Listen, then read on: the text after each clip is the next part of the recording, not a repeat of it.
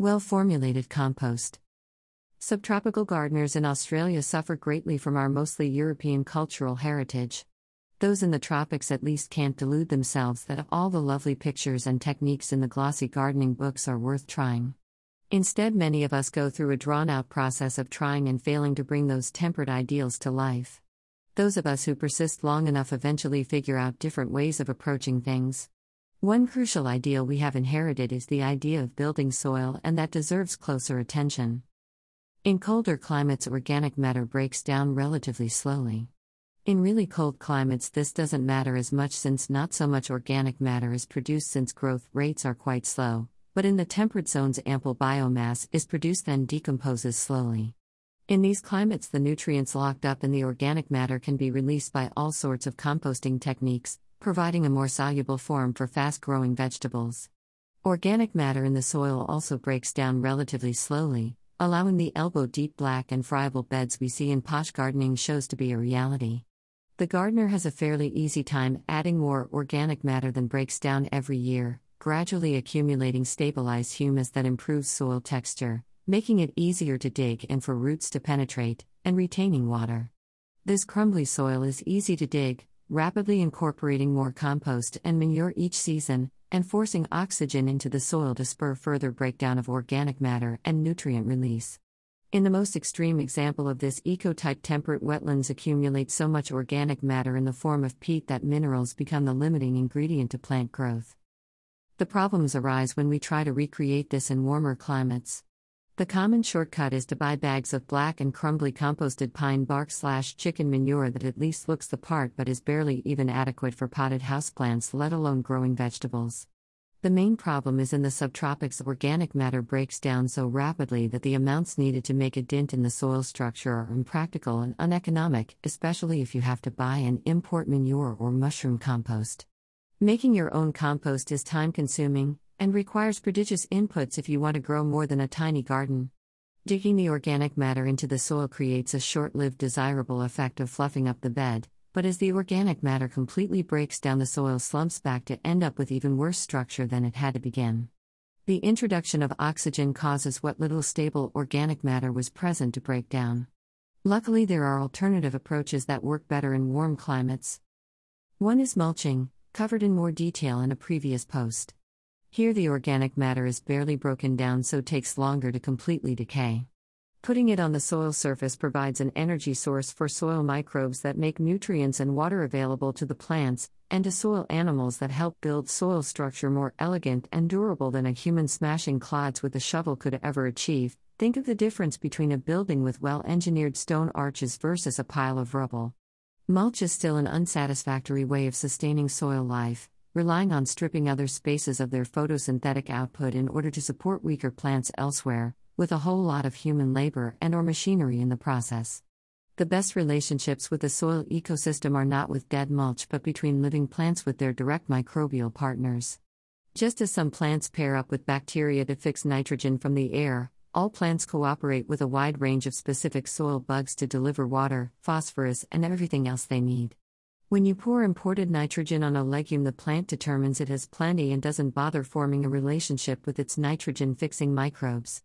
When you irrigate a garden, the soil microbiome changes dramatically as plants stop providing energy to their normal microbial partners. Growing plants that are well adapted to the basic soil that you already have is the best strategy in warmer climates, and doing it in a way that fosters a strong relationship with the soil ecosystem. Intercropping unrelated species seems to boost productivity in these systems since different plants form relationships with different microbes.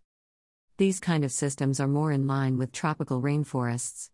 Instead of accumulating a store of organic matter and nutrients, the soil in a rainforest under a thin layer of mulch is very low in organic matter and nutrients.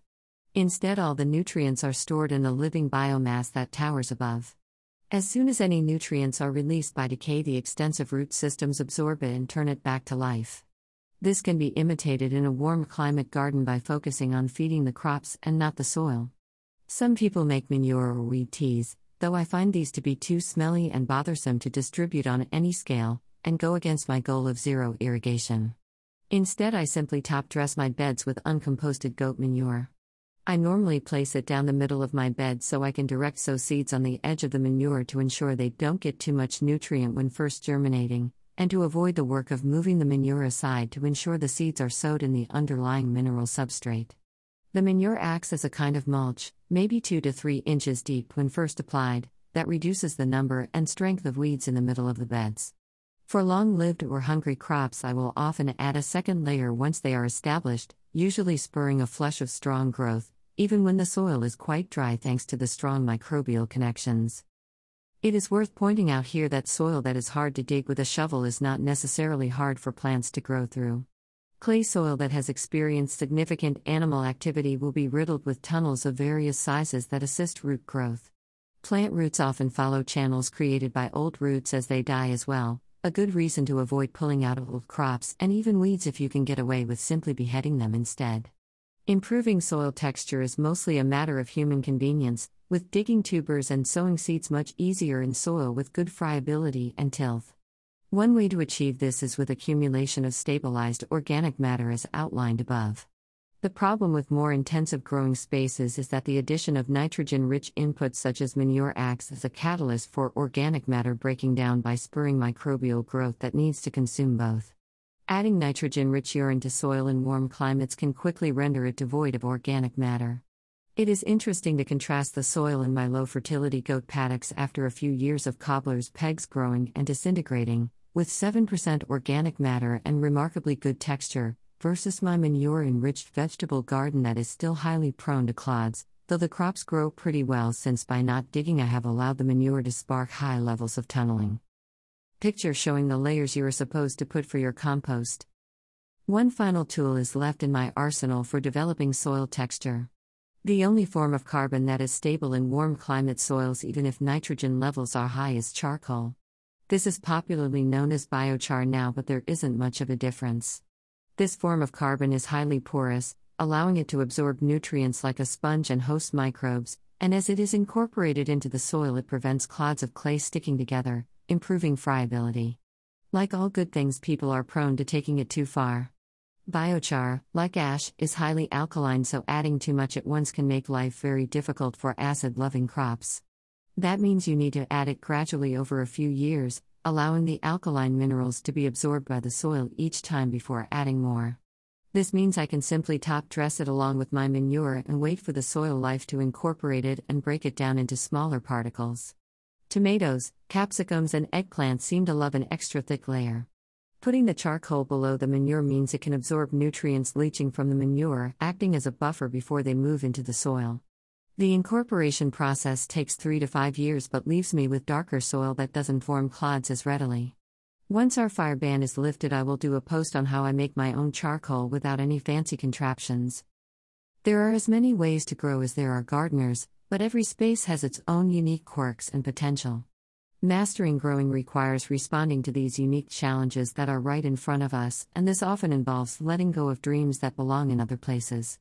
I now see friable and dark soil as a lucky side effect of successful growing rather than a precondition before I can start.